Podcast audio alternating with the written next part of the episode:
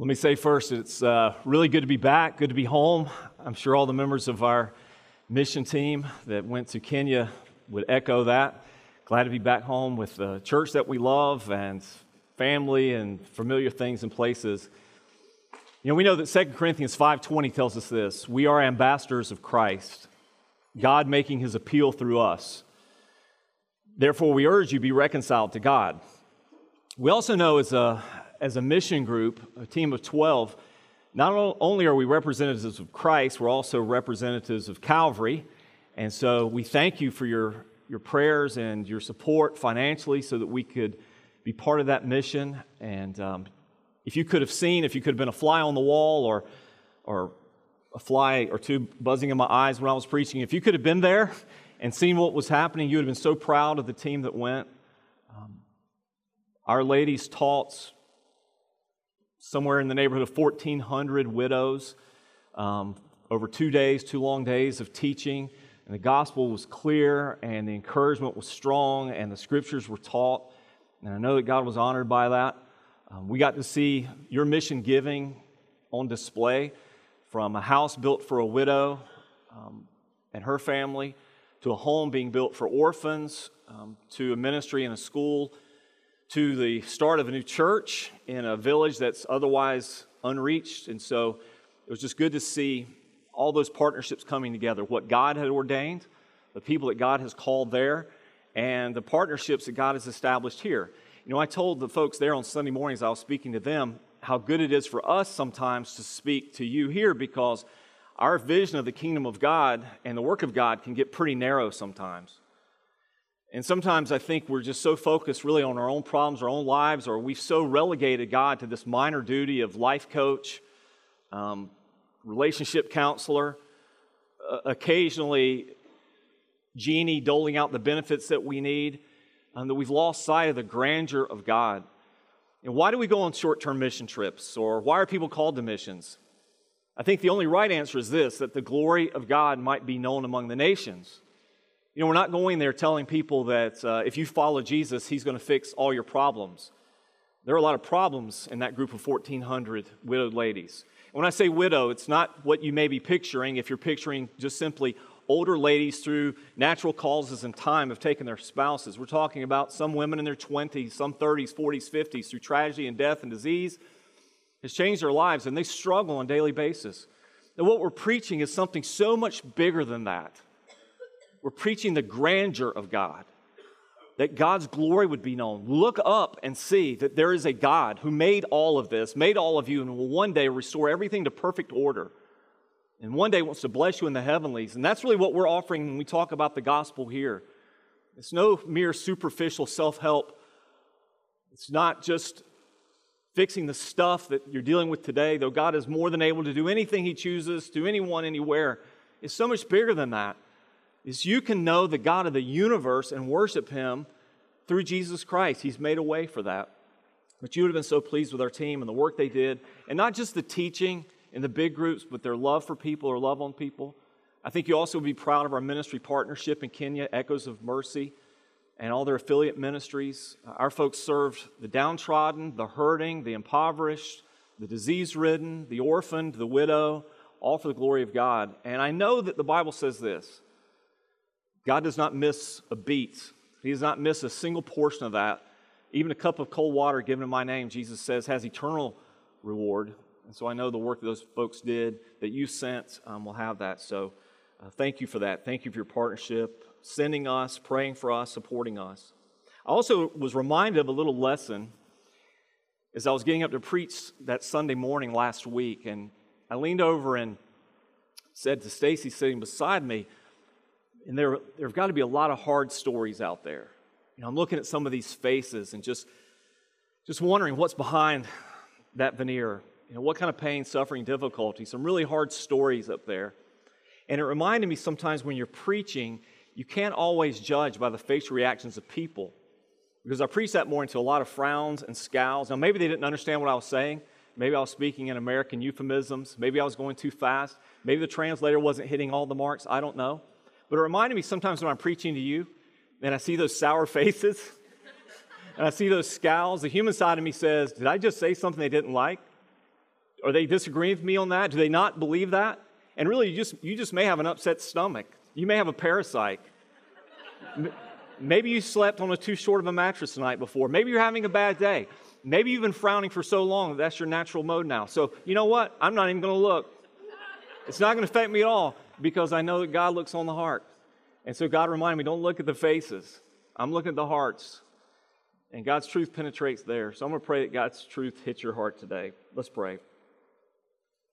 God, you're sovereign. There's nothing outside of your control. Not the biggest of worldwide events, not the smallest molecule. For those that don't know you, particularly for those who set themselves against you, that's a frightening thought that there is an Almighty God they have denied or defied. But for us who belong to you, who've been adopted by you, who've been brought into your family permanently as sons and daughters, that's awfully comforting to us. Because we live in confusing times and perilous times. We live in times where conflict seems to be coming up over the, the horizon, heading our way.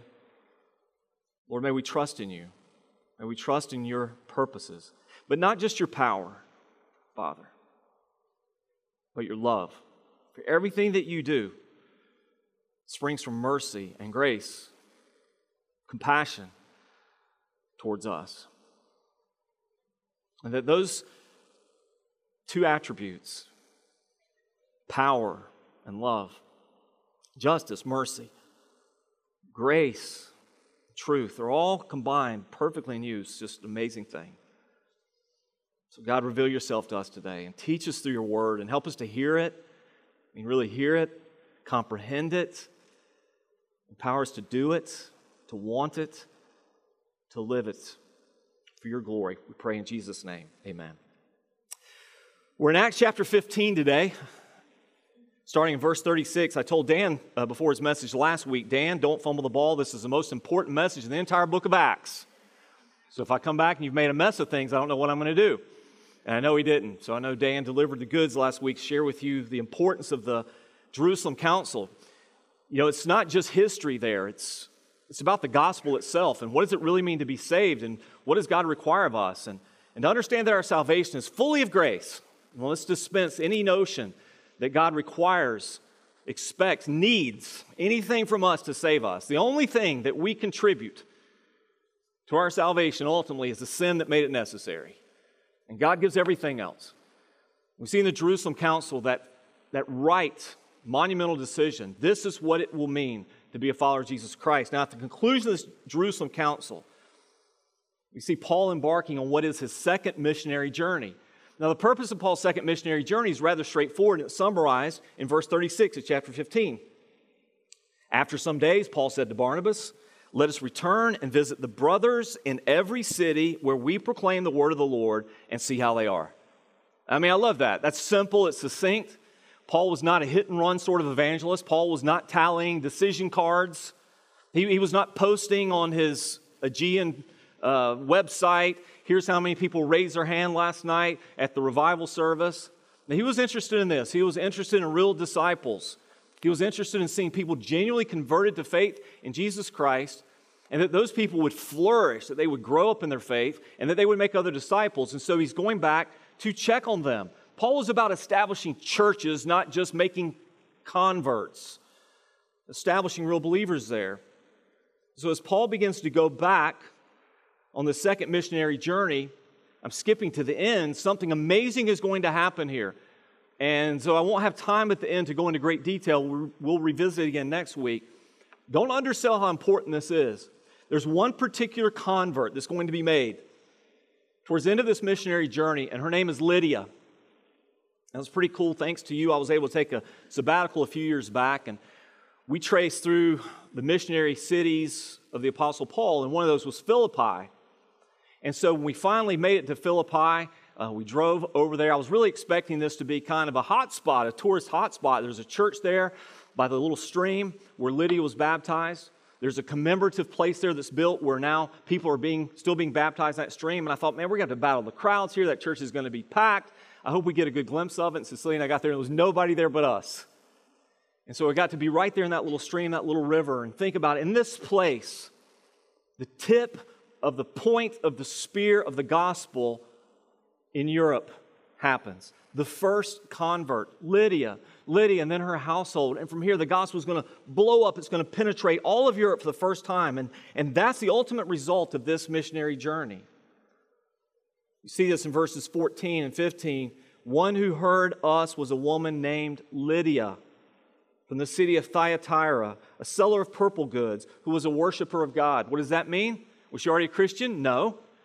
What it meant was she was a, a pagan, a Gentile, who's seeing the worth, the, the intrinsic worth of the worship of the Jews, seeing how they honored God and certainly seeking after the one true God, had begun to engage in, in public worship with them. I want to know God also. The Lord opened her heart to pay attention to what was said by Paul. That is my favorite statement in all the book of Acts. I'm personalizing that one, okay? So I'm praying that for you. The Lord will open your heart to pay attention to what was said by Paul. All right? After she was baptized, her household as well, she urged us, saying, If you have judged me to be faithful to the Lord, come to my house and stay. What was she doing? Come and teach us, come and stay. I believe she was establishing a house church right then and there. Not just for me, not just for my family, but, but for my friends, for my family, my neighbors. Stay, teach us. But in between the launch of this journey with all the right motives, I want to revisit all the places. That seems like a great idea. Let's see how the church is doing there. And the, the entrance of the gospel into Europe, there were a lot of difficulties along the way. This wasn't just the smoothest of paths. Now, before I read the text, I want to give just sort of, I don't know, maybe some precursory thoughts on the text. Luke is a historian, and he's good on the details. And one of the reasons you and I can know, another factor that gives us a sense of confidence in the accuracy of Scripture that we have, is that authors like Luke don't hold back unflattering details. They're not simply trying to paint a picture here of Paul bigger than life.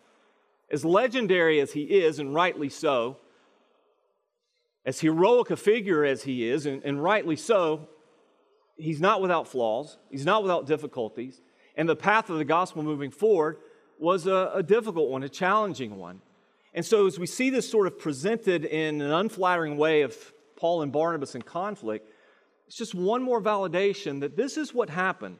Another thing I want you to know, maybe make a note in your margins if you're a good note taker. What we see here is descriptive, not prescriptive, okay? This is descriptive. This is one of those narrative passages where it's simply telling you what happened. It's not saying for us, here's a step by step on how to deal with all conflict. Nor is it written primarily as a justification for Christians who don't get along, okay?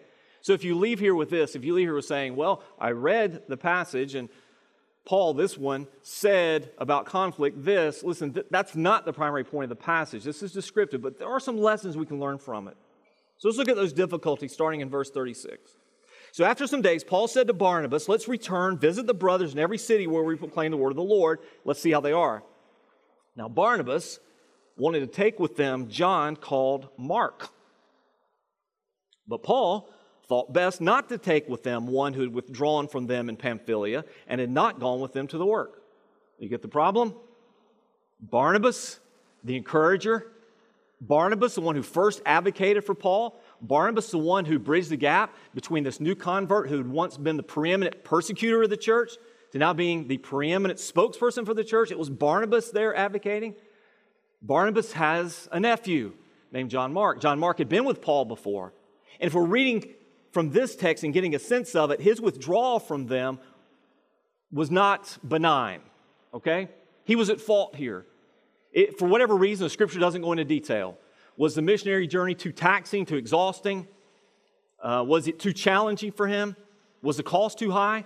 Was he afraid? Was he struggling with his faith? Well, we, we don't know, but it's not presented in a positive light that he quit on them.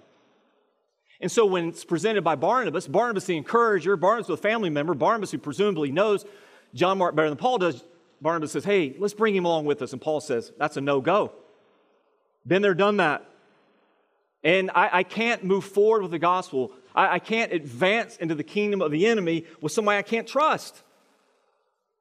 Verse 39 And there arose a sharp disagreement so that they separated from each other. Now, I don't want to belabor the point. You can do a word study on your own. But the idea of sharp disagreement here is not just a gentleman's debate.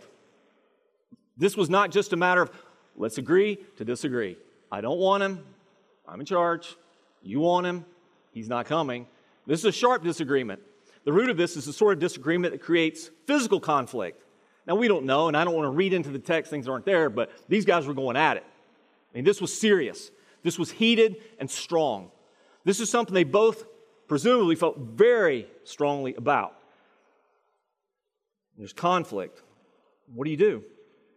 Well, Barnabas took Mark with him, sailed away to Cyprus. But Paul chose Silas and departed, having been commended by the brothers to the grace of the Lord. And he went through Syria and Cilicia, strengthening the churches. So now Paul embarks on the second missionary journey, but he embarks alone. Silas will join him later, and he leaves Barnabas behind. What do we make of this conflict? Again, as I said, it's descriptive, not prescriptive. And yet we're given a glimpse behind the scenes of the imperfections of people.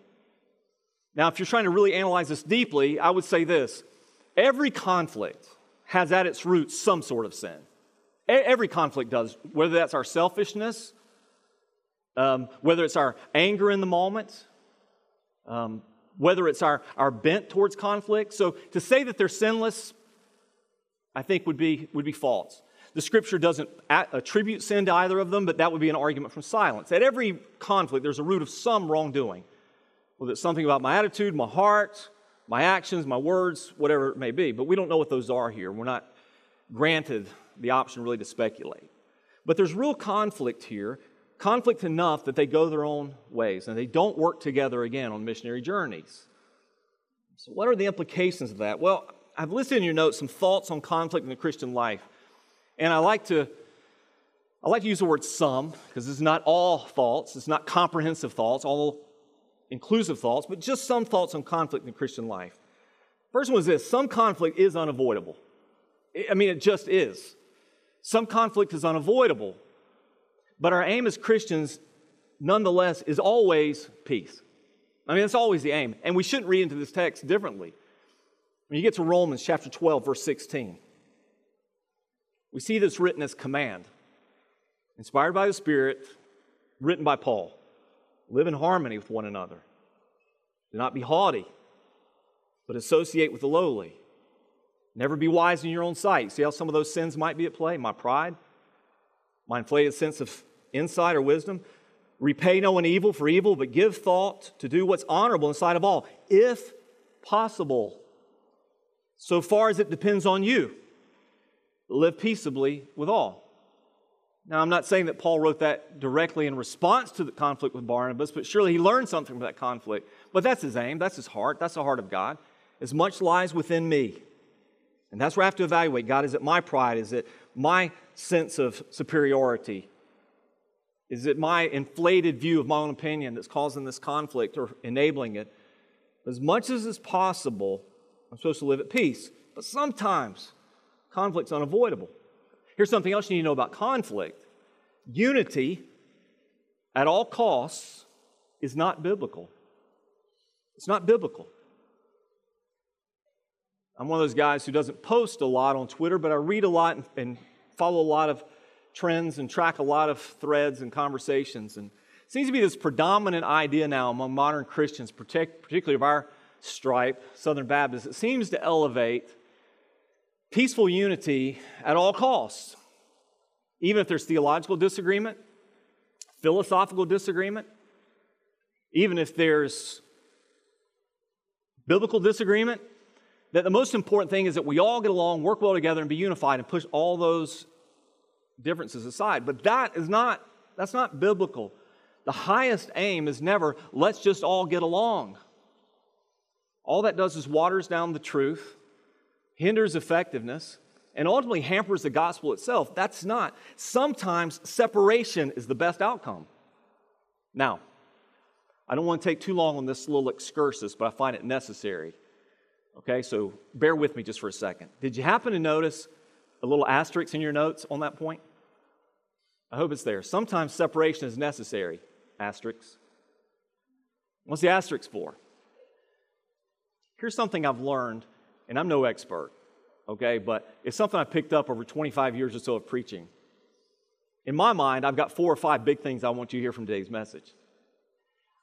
I'll have a conversation with one of you in about three or four months, and you'll say something like this You know, that message that you gave, that last message in July from Acts? Man, I love that message. Remember that part where you said, um, you know, if I have conflict, I should separate from my husband? That really helped me. Okay, that's not what I'm saying here. This is not about your marriage. Marriage is not a partnership. Okay? Marriage is a one flesh union. That's a different thing. One flesh unions don't just decide in conflict or disagreement to separate. Because when marriages separate, they rip, they tear apart. They tear apart hearts and lives and families of flesh. That's different. So don't take this, well, you said sometimes separation is the best. I'm not talking about marital separation here. That's a whole other subject. Nor am I saying there aren't some times where, where there's real conflict and it's violent, it's physical, and all that, that there aren't times of separation necessary, because this isn't about marriage. This is about ministry. This is about two Christians. This is about people trying to work together who now can't. So, what's the best aim? The best aim sometimes is we need to just go our separate ways. And as we do, we know this God can and will use conflict to advance his purposes. And I put two words there that are critical his purposes in us and his purposes through us. See, I have to believe this God, who's always at work in me. I was thinking of this this morning as I was praying about this message. On the one hand, God is infinite in mercy and grace towards us, and thankfully so that God is patient towards us who are sinners still. Not sinners by our nature. God's changing, has changed our nature. But we still fail in sin. If we confess our sins, though, His infinite grace and mercy forgives our sin, cleanses us of all unrighteousness. Though He is infinite in grace and mercy, He's also relentless in sanctification. You see how those two work together? Just because God forgives does not mean that God condones and does not mean that God allows us to remain in sinful states. He's relentless in sanctification, working something in us. So I'm convinced that in this, God is working something inside of Barnabas and Paul, but He's also going to work something through them. And the reason I say God can work through conflict is simple. It's the same reason I would say God can work through anything.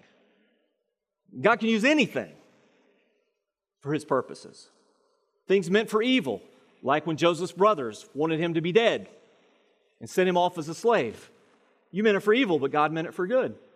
In storms of life, are literal storms. God works for good. In people, both good and evil, God works for good. He works through Peter and Paul, and He works through Judas. Nothing is outside of His scope and His hand. And so God's going to work His purposes. But here's something we need to know, and I want to move past this point to the rest. Conflict among Christians is always redeemable. It's always redeemable. That's not the same thing as saying it will always be redeemed. But the capacity for redemption and conflict is always there. Conflict among Christians, among true believers, brothers and sisters in Christ, should never be the final word. Conflict among Christians does not create enemies among Christians, or we're doing it wrong. That's sin. It doesn't mean we don't pray for one another. It doesn't mean we don't care about the lives of one another.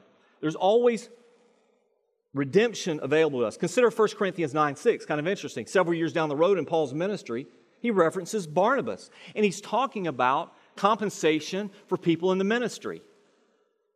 And by implication, he's clearly including Barnabas in the description of people that are like him. Is it only Barnabas and I who have no right to refrain from working for a living?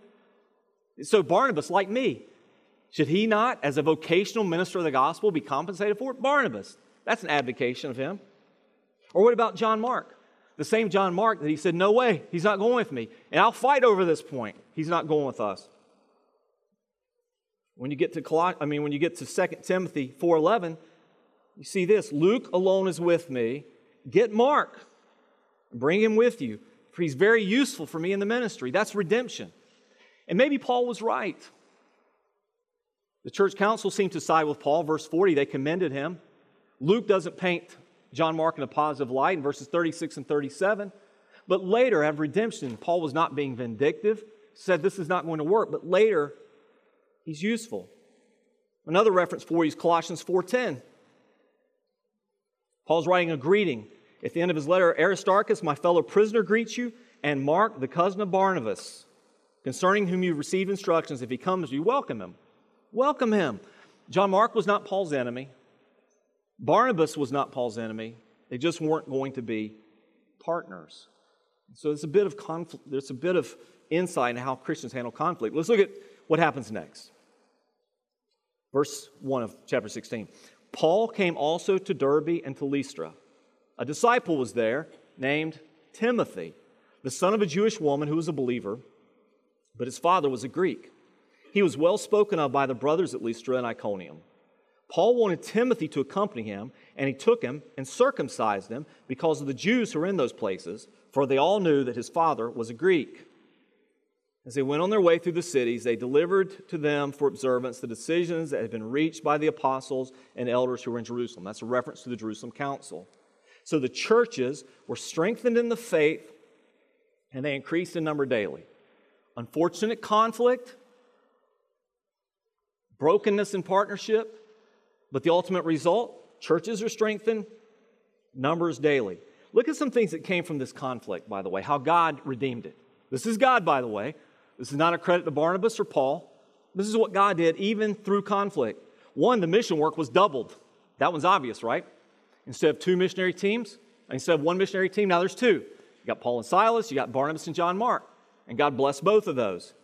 Ultimately, as the verses I read to you just a moment ago indicated, John Mark is restored. Young man matures, presumably. Grows up in the faith, develops some spine, some backbone, some resilience, some usefulness to the ministry. And you know, I have no, I have no doubt that Paul was a, a hard guy. Hard as we would see people today. I don't think the modern church would uh, well receive the Apostle Paul, honestly. He's too direct, he's too blunt, he's too straightforward, um, he, he's too unfiltered, he, he's too confrontational. Um, he cuts right through. We want nice, uh, we want pleasantries. Um, you know, the, the greatest sin that anyone can be guilty of in the culture you and I live in today is to be offended, right? Well, that offends me. Well, the Apostle Paul here would just offend the heck out of you. He would offend the heck out of all of us. And if we're reading the Word of God rightly and not filtering it through our own lens of compromise, social sensitivities,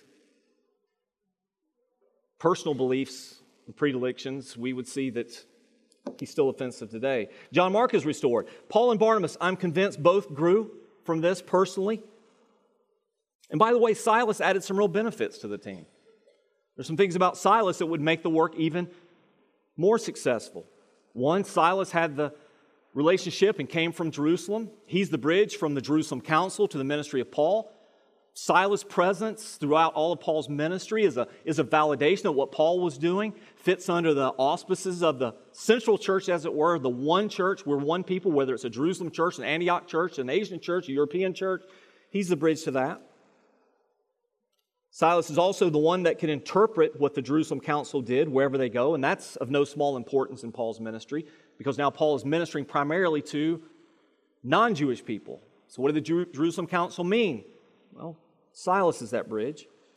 We see in other passages, 1st and 2nd Thessalonians, 2nd Corinthians, that Silas was capable.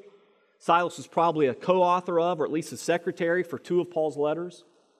And Silas had this advantage he was Roman. And so when they got arrested together, Paul and Silas, now both of them could appeal uh, to Rome.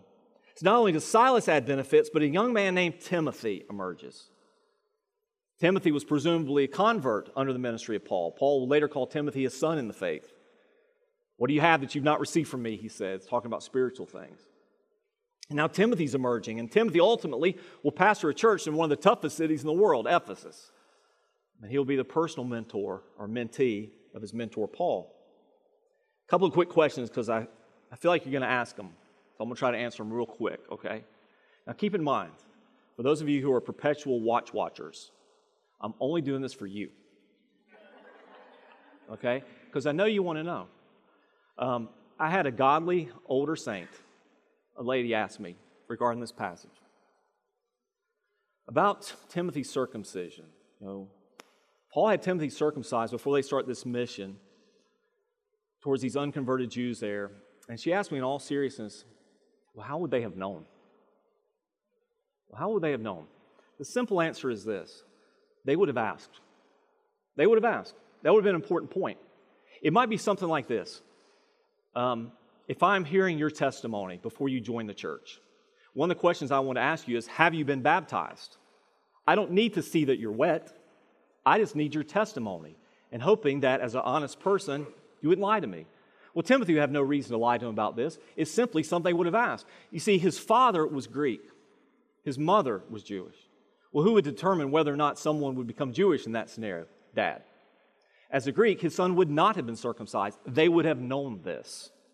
So, knowing his background, knowing his Greek heritage, language he speaks, the way he speaks it, knowing where he's from, he's not one of them, he's an outsider, this is something they would have known. Now, the question then arises is was Paul inconsistent in his theology? Because in Galatians, Paul deals with this very issue regarding Titus. And he deals with it rather stridently to the point where he says, Listen, I made sure, and I'm paraphrasing, I, I made sure that Titus was not going to be circumcised. Listen to what he says in, in Galatians chapter 2. Titus, who was with me, was not forced to be circumcised, though he was a Greek. Yet, because of false brothers secretly brought in, who slipped in to spy out the freedom we have in Christ Jesus, so they might bring us back into slavery, that's slavery to the law, to them we did not yield in submission even for a moment, so that the truth of the gospel might be preserved in you. You see, in Titus' situation, if you're comparing these two, in Titus' situation, Paul refused to have him circumcised because the gospel itself was at stake. You see, because in Galatians, this was that conflict that we see sort of um, in light of the aftermath of the Jerusalem Council, that you still have people believing and teaching. We see this right at the beginning of Acts chapter 15, right? What were they saying? You've got to believe in Jesus and you got to be circumcised in order to be a Christian. And the whole point of Galatians is this it's Jesus plus nothing. It's grace and grace alone that sets us free. And so he says, listen, the gospel's at stake here. I'm not going to concede to you that in order for Timothy to be right with God, he's got to follow that tradition. No, it's a no go. The gospel's on the line here. And remember, these were false brothers pushing for Titus circumcision. These weren't real Christians. In Timothy's situation, it's different. It's not the gospel that's at stake here, it's the hearing of the gospel. Paul knew there's going to be a natural barrier. They're not going to receive Timothy and his ministry. Who's not going to? The Jews in these places, as Paul, in every city he went to, would start in these synagogues. And as a Jew himself who's, who had met the Messiah and been transformed by him, he's introducing Jesus to people like himself. And he knew that Peter would, I mean, sorry, he knew that Timothy would not even get a hearing when they found out his dad was Greek, knowing this guy's not circumcised. And so this was for the hearing of the gospel. Paul was willing to, if we need to become like all men in order to win some, I'll do that. If, if being circumcised is your entry point to share the gospel with them, then, then so be it. You can do that. But remember, these were not Christians asking for his circumcision, these would be Jewish people asking. One commentator said this there's no evidence that Paul objected to Jewish Christians practicing their ancestral religion, including the circumcision, as long as it was understood that doing so was not necessary for salvation, either for them or for the Gentiles. If you want to practice those traditions, that's fine, as long as you understand the gospel and what saves you. The problem with the Judaizers that Dan dealt with last week in Acts 15:1 is that they believe unless you were circumcised and kept all the Mosaic law, including circumcision, you could be saved. So I hope you see the difference. On Titus, the whole gospel hinges here. It's not Jesus plus acts of the law, it's Jesus and Jesus alone. But if I need to cut my hair, if I need to be circumcised, if I need to refuse to eat this or drink that or do this for the sake of the gospel, that's easy. That's an easy call. And that's what Paul made. I want to get to the conversion of Lydia very quickly, and then we'll close. Look how God advances the gospel here. Look what God does. I'm not going to elaborate on this for time's sake, but I, I want you to see it. It's the only way God advances the gospel. Whether you're talking about a nation, an unreached people group, a tribe, a community, a family, an individual, God opens doors, God opens hearts. If God's not opening doors, we'll not be successful. If God's not opening hearts, people will not be saved. Now, the problem with this logic that I'm throwing out to you here today is this. We often perceive of any challenge or difficulty as a quote unquote closed door. And so I'm, I'm putting a check on myself, even as I share this with you, that terminology of open door, closed door, because we so often use that as an excuse. Well, God closed that door.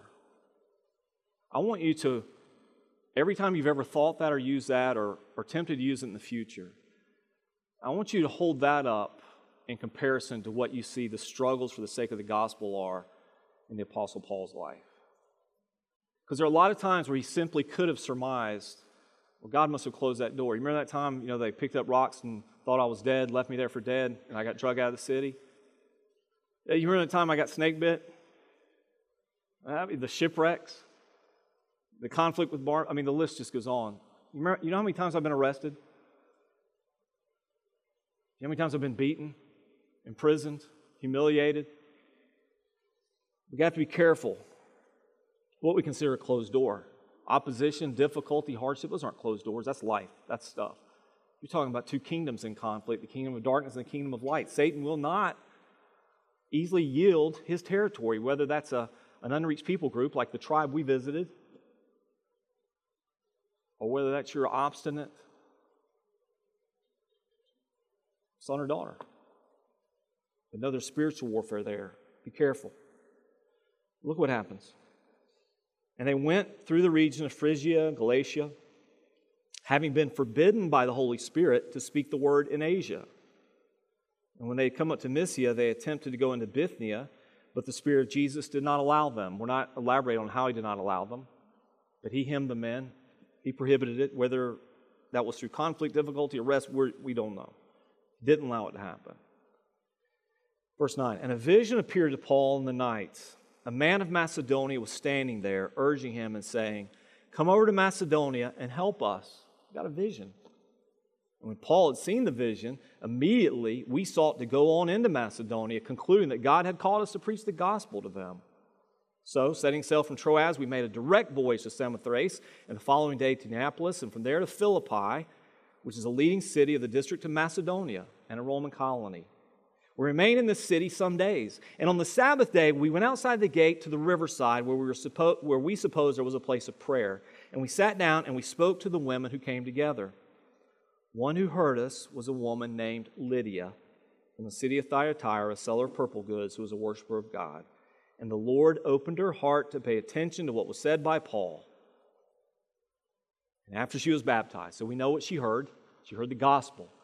We know what she did. She believed in it, put her faith and trust in it. We know that because she was baptized as a statement of that faith. After she was baptized and her household as well, she urged us, saying, If you've judged me to be faithful to the Lord, come to my house and stay. And she prevailed upon us, and they stayed. A couple of quick questions and we'll close. Why did the Holy Spirit forbid them from going to Asia? When you read that, do you scratch your head? I kind of wish I could be part of that discussion that's going to go on in some of the life groups next week as y'all bat this one around. Why did God forbid them going to Asia? It says very clearly, He forbid them. And your thought might simply be this Isn't the gospel for everyone? And the answer to that question is yes. Are, are there some people we shouldn't be preaching to? Some places we shouldn't go? Answer, of course, is no. That's not what this is about. What we need to understand is this first of all, the prohibition was temporary, this wasn't permanent. Never go into Asia. I've written those people off. That's not what this is about. Don't go there. Those people are terrible. Don't go there. No, that's not what this is about. It's not about a people group or a place that is forbidden to be touched. That's not it. Also, understand that God's strategy is always perfect. For all of us proud theological debaters, proud of our theological positions, and we love to debate soteriology and Arminianism and Calvinism and all those things. Please take heart in this. God wills the salvation of mankind more than you do. And God is working his purposes perfectly. So God's strategy is perfect. But here's what's pretty cool when you see it and you connect two big dots in Scripture Paul is not the only weapon in God's arsenal. Certainly, he was one of the sharpest and one of the best. He was not the only weapon in God's arsenal. He said, What do you mean? Well, read this little introductory statement with me by Peter. You remember Peter, right? Peter was a man of some note, some spiritual heft and effectiveness. Read what Peter wrote in his introduction to his letter, 1 Peter chapter 1. Peter, an apostle of Jesus Christ, to those who are elect exiles of the dispersion in Pontus, Galatia, Cappadocia, Asia. You catch that? Asia and Bithynia, according to the foreknowledge of God the Father and the sanctification of the Spirit, for obedience to Jesus Christ and for sprinkling with his blood, may grace and peace be multiplied to you. The Holy Spirit told Paul, Don't go to Asia. But he sent Peter there. Listen, you're not the only person that God is using. But God will use you specifically if you'll listen to his voice, listen to his will, follow his direction. But God was working a different plan in Asia, and it was through Peter more than it was through Paul. What are some lessons for us through this missionary endeavor and the opening and closing of doors and hearts? One is keep pushing forward. Keep pushing forward always until God closes that door so emphatically you can't go through it. And know that when He does that, He's simply redirecting you, He's not shutting you down. I feel like that's important enough to make a whole sermon off of it, but I have no time. But here's what you need to know just because it's failed here, become difficult here, or it's you feel with all your heart that God shut it down here, does not mean God's shutting you down. I think way too many of us, when it got hard or it got challenging, it took one person to mock it, one person whose questions we couldn't answer, one person to angrily respond to us, and we hang it up, man. We just, I, I tried that. I'm, I'm not good at that. I don't want to do that anymore. So God was just redirecting Paul. He was not refusing him, he was redirecting him. Also, know that you discover God's will and direction through many factors. You say, well, Paul got a vision. Man, if I could just get a vision, if I could get a man standing there, I'd go. But it's more than just that. We see all interspersed through this text the wisdom of the Jerusalem church and its elders. We see the conversations and counsel that surely happened between Barnabas and Paul that launched the journey or that initiated the launch of the journey, Paul and Silas, circumstances. Listen, God is revealing his will through many different factors and people. For us, what's most important is that we trust Him. We trust Him. We've got to learn to trust Him. Just because it got hard doesn't mean God's not in it. Just because it became costly. I mean, I hope we all learned that lesson from Paul.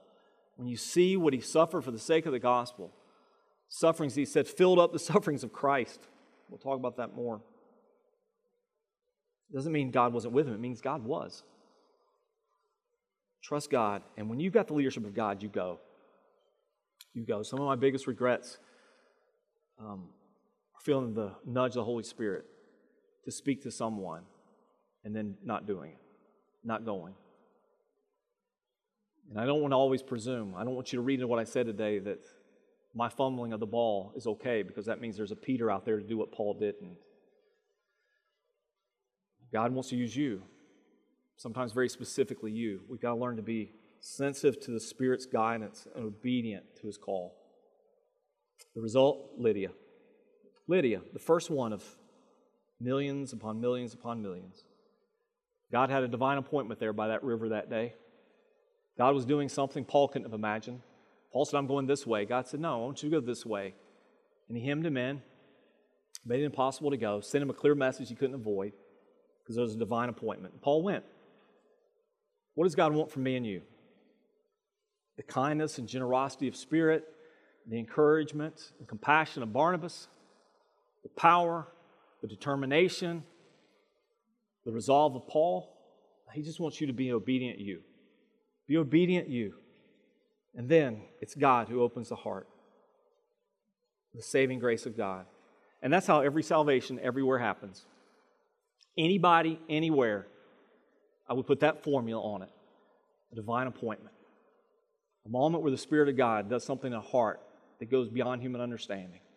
An obedient messenger who gives the gospel message, because faith comes by hearing, hearing by the word of God. No one is saved apart from that gospel message. And saving grace. Let's pray that we're part of that. Let's pray for that. Let's pray that we would recognize the divine appointments and respond to them. Let's pray for confidence and boldness to always be obedient in all those opportunities. And let's trust God to be God, knowing that God desires it more than we do. And that's what God does for us. Let's pray.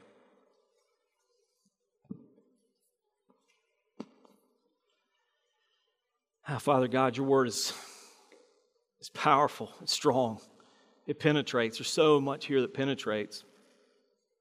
It's a deep, deep well, too. There's so much to be drawn up out of it. And Father, I say this often. I say this to your people here, and I don't want us just to be students of this word, dissecting it like some sort of ancient text or getting lost in the high weeds of nuance and just word meanings. Father, this is meant to be life giving, life changing truth. It's you. It's you speaking to us. Your word is powerful and alive and it's sharp. And so, God, we're commanded to be doers of this. What is it you want us to do, Father? I pray those would be our takeaways today. God, what would you have of me? What would you have of me? Why'd you bring me here this morning? What did you want to say to me? What am I supposed to do today, Father? So, Father, I pray each of us would hear and respond in that way. God, speak to our hearts even now as we seek you. As you pray, will you ask God that? What do you want from me today, God? What is it you want from me today? Why me today here, hearing this? Why this text? Why me? Why now? What, God? If you're not a believer yet, then I think the answer is pretty clear and pretty simple. Look at the story of these men and the aim to which they would go, the ends to which they would go to reach this aim, the aim of getting the good news of Jesus Christ out to places who had not heard. Why would they do that? This was not for material gain. This was not for fame. This was not for fear of eternal damnation if they didn't, if they failed. No, they're firmly held in the hands of God's grace. They made nothing for the journeys and suffered greatly. So why? Paul says very clearly in 2 Corinthians chapter 5, the love of God compels me. You know, so songs we sang, you're listening to, and maybe sang along with, it's because of what God has done for us. It's because our own salvation. It's because we've discovered that there is forgiveness affordable to us. There's grace to be given to us. That God is not unknowable and absent. He's personal and close to the brokenhearted that God, though king and judge and perfectly righteous, who will hold me account of everything I've said or done, and nothing is hidden from his sight, is, is also merciful and forgiving if I'll seek his forgiveness. The God who I've refused to believe in, or rejected what he said, or just ignored altogether, has been pursuing me. And he brought you right here so that before him you would humble yourself Seek his forgiveness. Trust in his promise that God sent Jesus to save sinners. Oh God, save me from my sin. Restore me. Give me a relationship with you. Make me your worshiper today. Make me your follower today. Make me your son or daughter today. I think it's pretty clear why I brought you here. But Christian, for you, there may be Maybe something quite different. Maybe you're in this sort of this cycle of inertia. You're really not doing anything for the kingdom. Reasons are myriad. What are you going to do about it? Or maybe God's calling you. Maybe God's calling you out right now. This is what I want you to do. I'm not that man from Macedonia, but I'm a man telling you heed the voice of God if He's calling you. What does God want you to do? Listen, in just a moment, we're going to sing a song of response. A lot of you will know this song by heart, which means you'll be tempted to sing it without thinking. It's I surrender all. Christian, don't simply dismiss that response song as for somebody else who's not a Christian yet. I Surrender All is a missionary song It's a reconcile with someone who you have a broken relationship with song. It's accept the call of God song. It's to do what God wants you to do song. It's a yielding to the authority of Christ song. So let your singing of it be your response to Him today. What do you want from us today, God? For some here today, God, I believe you're calling them to abandon the sin that has so ensnared them, enslaved them, even defining them. And find forgiveness through Jesus Christ, our Savior, alone. To yield their lives to the King, the God of the universe. Father, I pray that some will do that today. Father, for others, you may be calling, sending. I don't know. May we hear your spirit today and respond. May this be our right response to you today. I pray in Jesus' name.